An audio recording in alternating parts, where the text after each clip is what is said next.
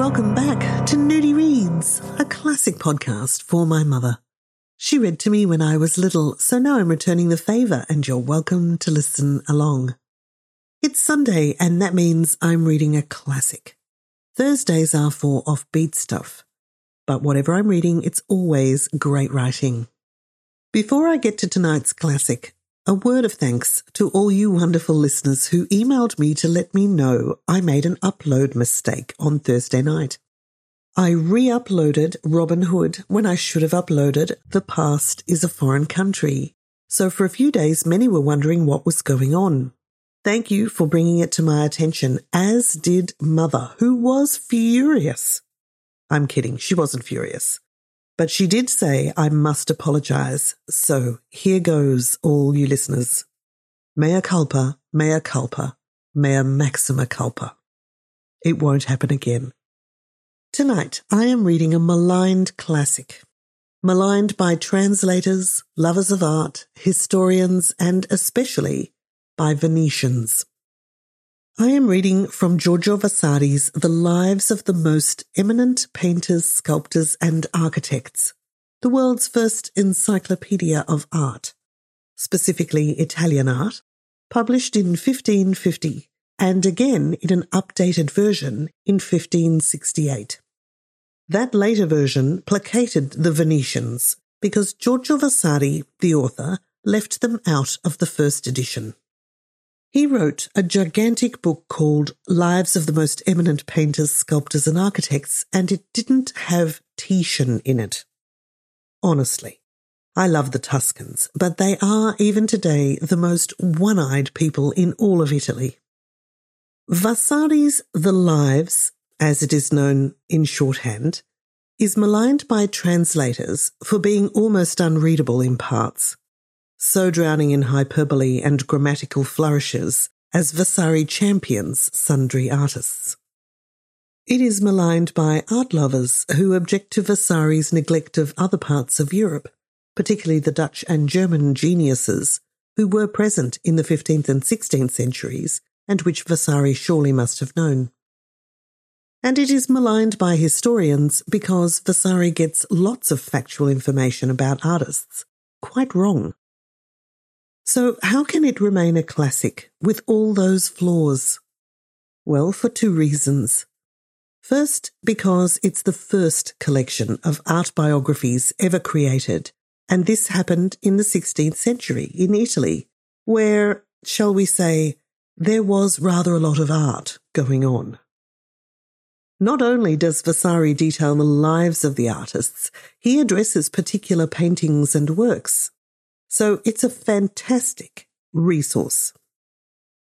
And second, because Vasari put some thought into his collection, and he observed that the period of all this great art was a break from an earlier, rougher, less attractive medieval art period to a more classically beautiful art period.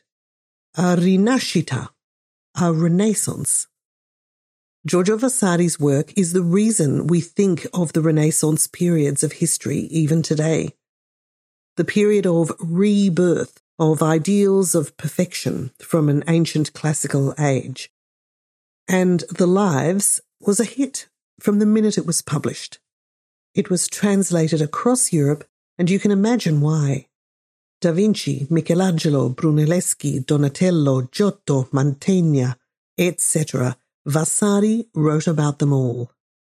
I'm going to read Vasari's Life of Leonardo da Vinci from a 1912 translation to English, and I'm going to abridge a bit for time.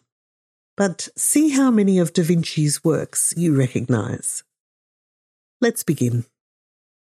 The greatest gifts are often seen in the course of nature, rained by celestial influences on human creatures and sometimes in supernatural fashion, beauty, grace, and talent are united beyond measure in one single person. This was seen by all mankind in Leonardo da Vinci, in whom there was an infinite grace in all his actions, and so great was his genius and such its growth, that to whatever difficulties he turned his mind, he solved them with ease.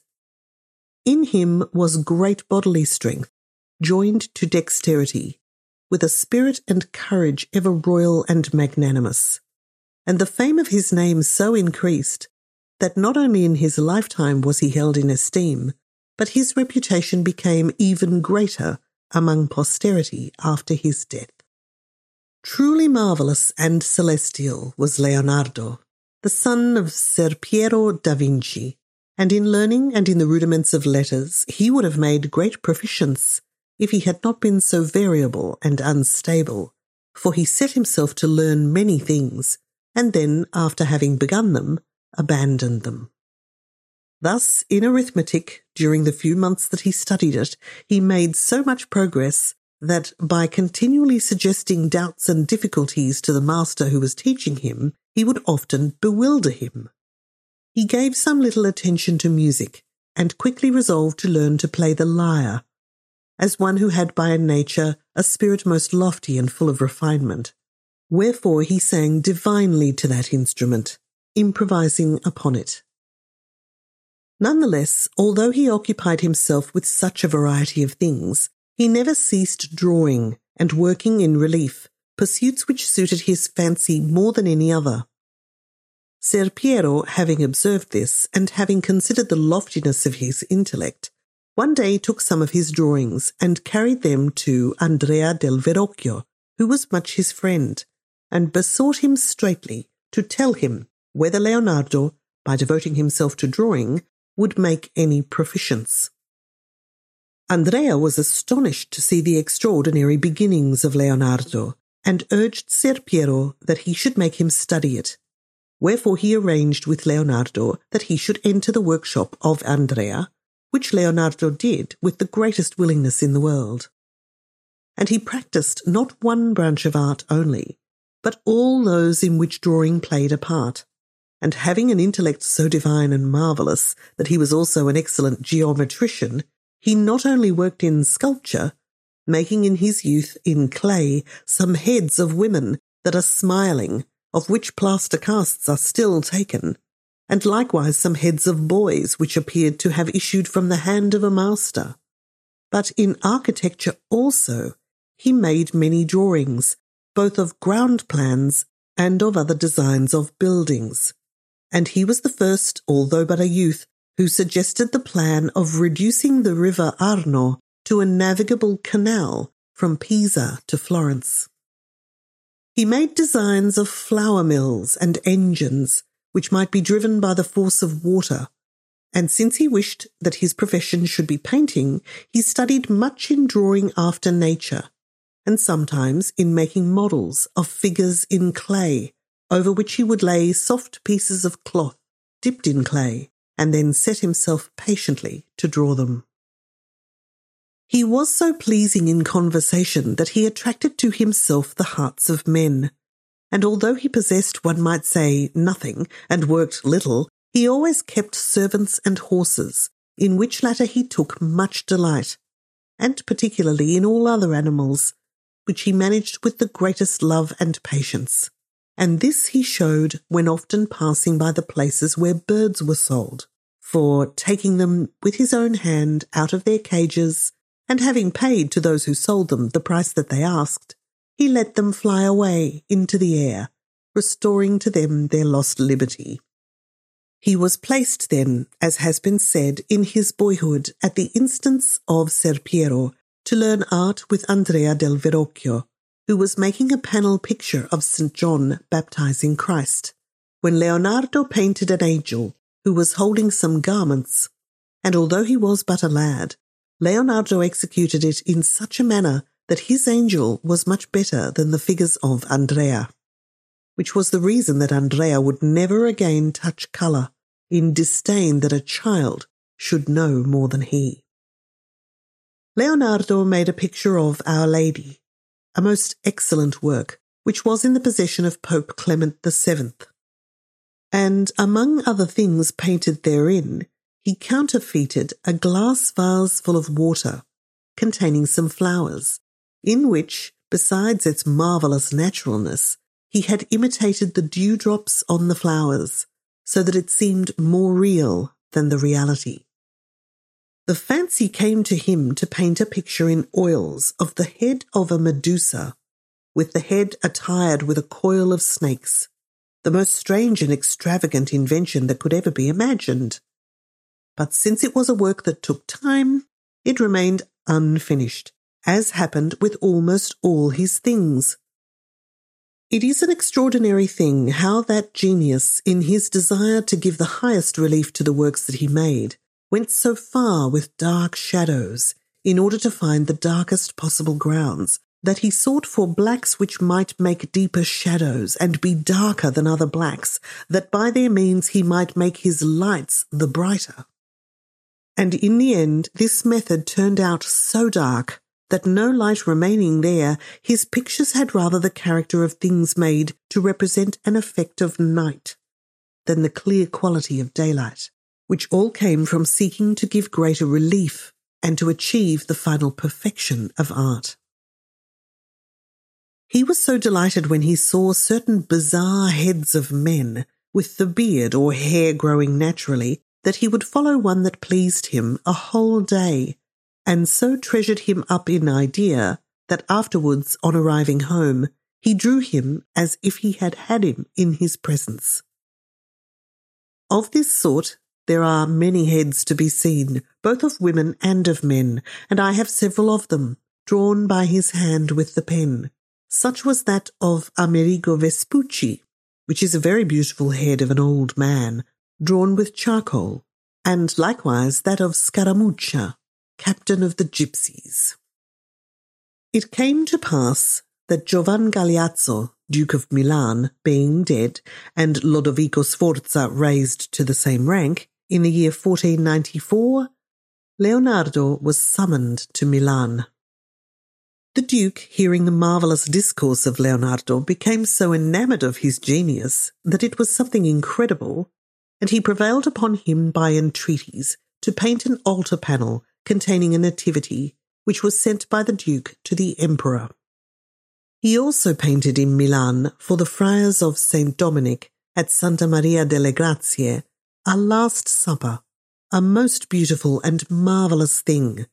And to the heads of the apostles he gave such majesty and beauty that he left the head of Christ unfinished, not believing that he was able to give it that divine air which is essential to the image of Christ. This work remaining thus all but finished has ever been held by the Milanese in the greatest veneration, and also by strangers as well. For Leonardo imagined and succeeded in expressing that anxiety which had seized the apostles in wishing to know who should betray their master. For which reason in all their faces are seen love, fear, and wrath, or rather sorrow, at not being able to understand the meaning of Christ, which thing excites no less marvel than the sight, in contrast to it, of obstinacy, hatred, and treachery in Judas. Not to mention that every least part of the work displays an incredible diligence, seeing that even in the tablecloth, the texture of the stuff is counterfeited in such a manner that linen itself could not seem more real. It is said that the prior of that place kept pressing Leonardo in a most importunate manner to finish the work, for it seemed strange to him to see Leonardo sometimes stand half a day at a time, lost in contemplation, and he would have liked him to go on, like the labourers hoeing in his garden, without ever stopping his brush.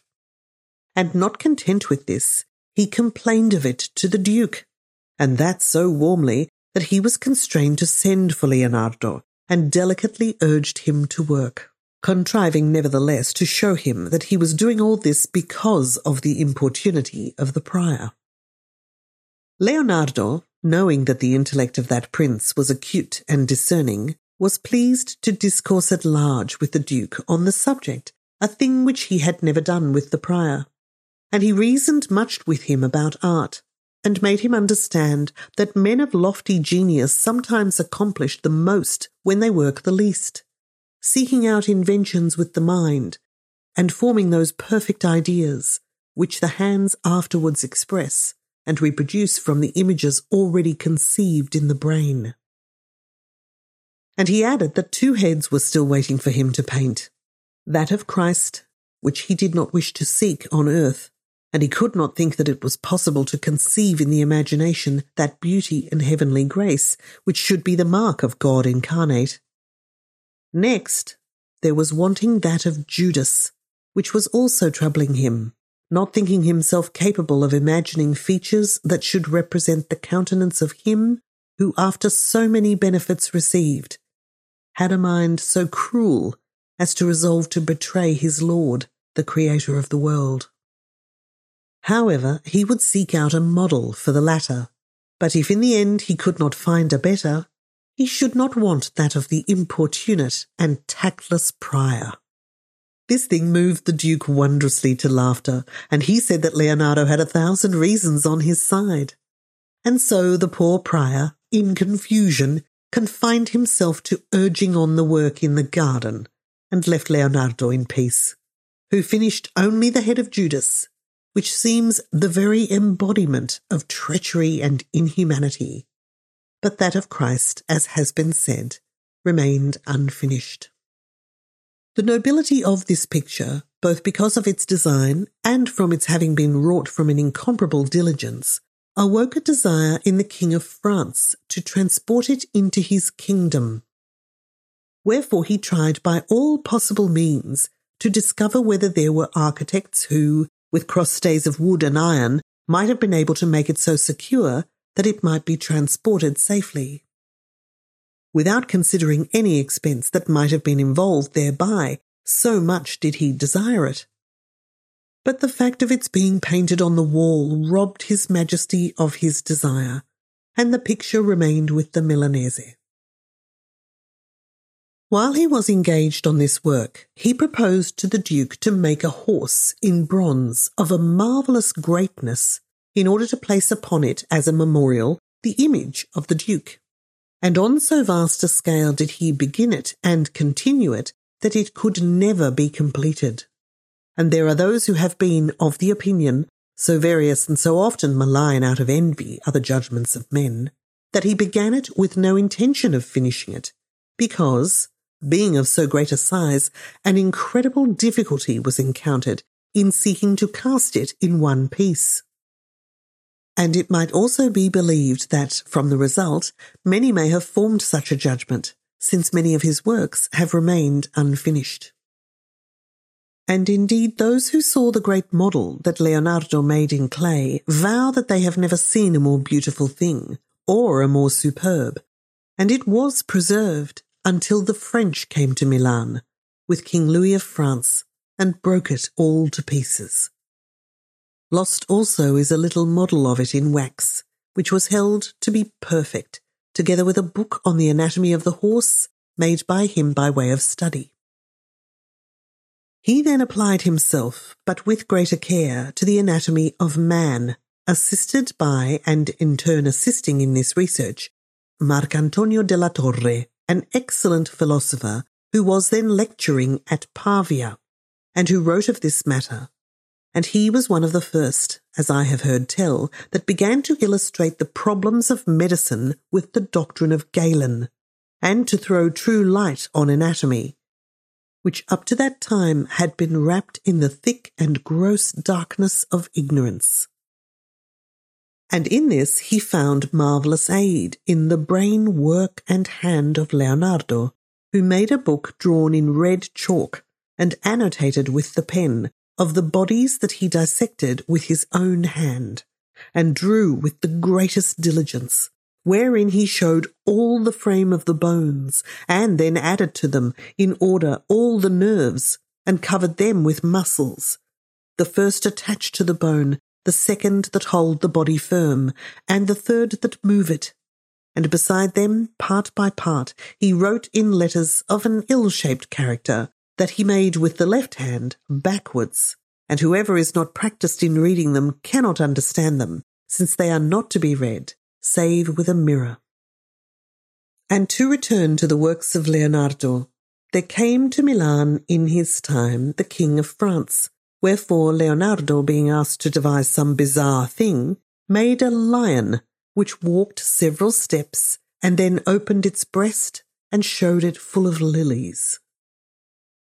Leonardo undertook to execute for Francesco del Giocondo the portrait of Mona Lisa, his wife, and after toiling over it for four years, he left it unfinished. And the work is now in the collection of King Francis of France at Fontainebleau. In this head, whoever wished to see how closely art could imitate nature was able to comprehend it with ease, for in it were counterfeited all the minutenesses that with subtlety are able to be painted, seeing that the eyes had that lustre and watery sheen which are always seen in life, and around them were all those rosy and pearly tints, as well as the lashes, which cannot be represented without the greatest subtlety. The eyebrows, through his having shown the manner in which the hairs spring from the flesh, here more close and here more scanty, and curve according to the pores of the skin, could not be more natural. The nose, with its beautiful nostrils, rosy and tender, appeared to be alive. The mouth, with its opening and with its ends united by the red of the lips to the flesh tints of the face, seemed in truth to be not colours, but flesh. In the pit of the throat, if one gazed upon it intently, could be seen the beating of the pulse. And indeed, it may be said that it was painted in such a manner as to make every valiant craftsman, be he who he may, tremble and lose heart. He made use also of this device. Mona Lisa being very beautiful, he always employed while he was painting her portrait, persons to play or sing, and jesters who might make her remain merry, in order to take away that melancholy which painters are often wont to give to the portraits that they paint. And in this work of Leonardo's, there was a smile so pleasing that it was a thing more divine than human to behold, and it was held to be something marvellous, since the reality was not more alive. By reason then of the excellence of the works of this most divine craftsman, his fame had so increased that all persons who took delight in art, nay, the whole city of Florence, desired that he should leave them some memorial. And it was being proposed everywhere that he should be commissioned to execute some great and notable work, whereby the Commonwealth might be honoured and adorned by the great genius, grace, and judgment that was seen in the works of Leonardo. And it was decided that, the great council chamber having been newly built, that Leonardo should be given some beautiful work to paint, wherein he designed a group of horsemen who were fighting for a standard, a work that was held to be very excellent and of great mastery, by reason of the marvellous ideas that he had in composing that battle. Seeing that in it rage, fury, and revenge are perceived as much in the men as in the horses, among which two with the forelegs interlocking are fighting no less fiercely with their teeth than those who are riding them do in fighting for that standard. It is not possible to describe the invention that Leonardo showed in the garments of the soldiers, all varied by him in different ways, and likewise in the helmet crests and other ornaments, not to mention the incredible mastery that he displayed in the forms and lineaments of the horses, which Leonardo, with their fiery spirit, muscles, and shapely beauty, drew better than any other master. It is said that, in order to draw that cartoon, he made a most ingenious stage, which was raised by contracting it and lowered by expanding. And conceiving the wish to colour on the wall in oils, he made a composition of so gross an admixture to act as a binder on the wall that, going on to paint it in the said hall, it began to peel off in such a manner that in a short time he abandoned it, seeing it spoiling. He went to Rome with Duke Giuliano de' Medici at the election of Pope Leo, who spent much of his time on philosophical studies, and particularly on alchemy. Where forming a paste of a certain kind of wax, as he walked, he shaped animals very thin and full of wind, and by blowing into them, made them fly through the air. But when the wind ceased, they fell to the ground.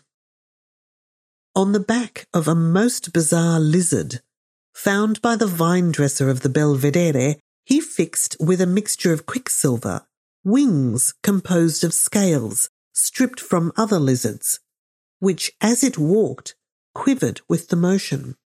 And having given it eyes, horns, and beard, taming it and keeping it in a box, he made all his friends to whom he showed it fly for fear. He used often to have the guts of a castrated ram completely freed of their fat and cleaned, and thus made so fine that they could have been held in the palm of the hand and having placed a pair of blacksmith's bellows in another room, he fixed to them one end of these, and blowing into them, filled the room, which was very large, so that whoever was in it was obliged to retreat into a corner, showing how transparent and full of wind, from taking up little space at the beginning, they had come to occupy much, and likening them to virtue. He made an infinite number of such follies, and gave his attention to mirrors, and he tried the strangest methods in seeking out oils for painting and varnish for preserving works when painted. There was very great disdain between Michelangelo Buonarroti and him, on account of which Michelangelo departed from Florence, with the excuse of Duke Giuliano having been summoned by the Pope to the competition for the facade of San Lorenzo. Leonardo, understanding this, departed and went into France, where the king, having had his works by his hand, bore him great affection, and he desired that he should colour the cartoon of St. Anne. But Leonardo, according to his custom, put him off for a long time with words. Finally, having grown old, he remained ill many months, and feeling himself near to death, asked to have himself diligently informed of the teaching of the Catholic faith, and of the good way and holy Christian religion. And then, with many moans, he confessed and was penitent, and although he could not raise himself well on his feet, supporting himself on the arms of his friends and servants, he was pleased to take devoutly the most holy sacrament out of his bed.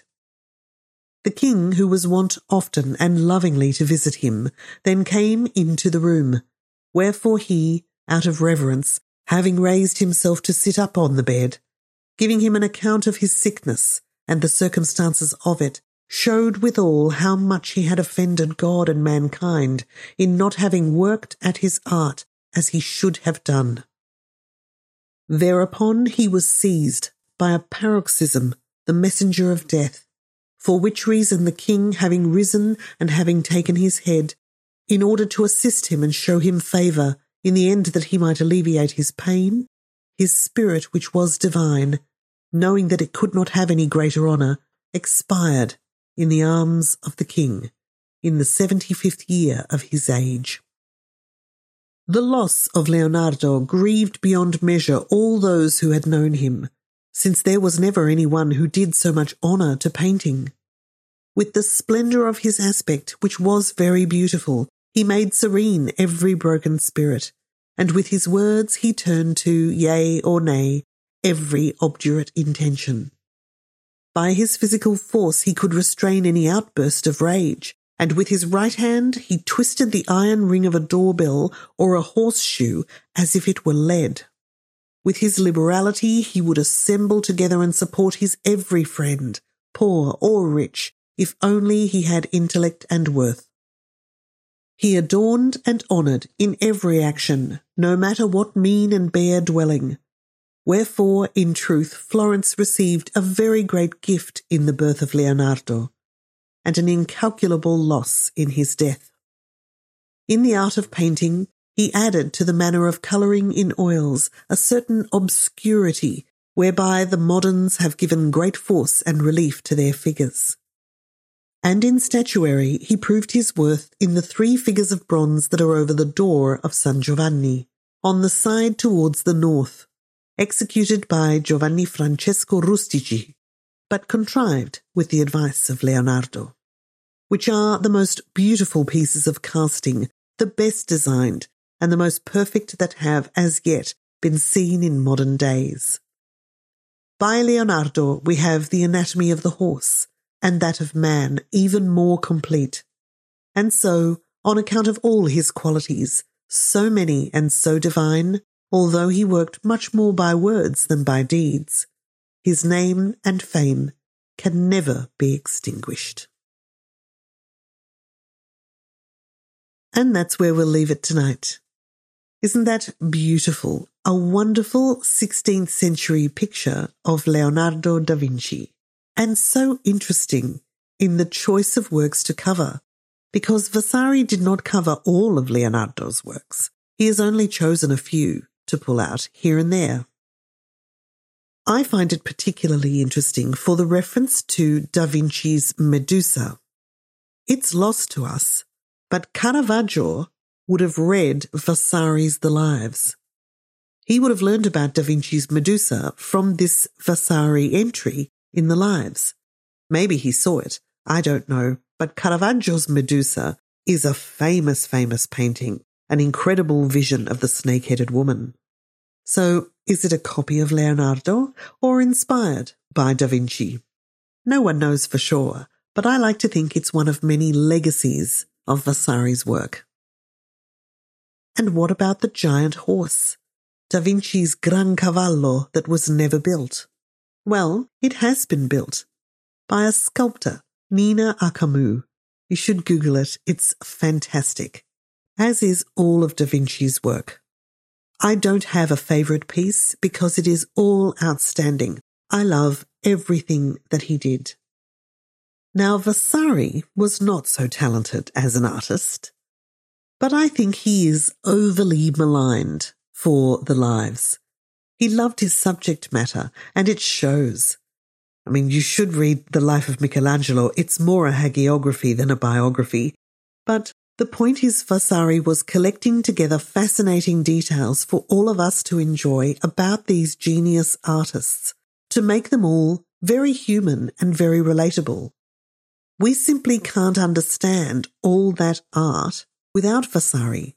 He sets the roadmap for all his flaws, and he did us all a great favour putting together this classic work. Do delve into Vasari's The Lives if you can. It's flowery and flawed, but fabulous. Okay, I'll be back on Thursday, 9 pm Sydney time, with something offbeat. And I wish you all a great week. Can I top the Bailey Ball of last week? Tune in to listen. And do please keep sharing Nudie Reads.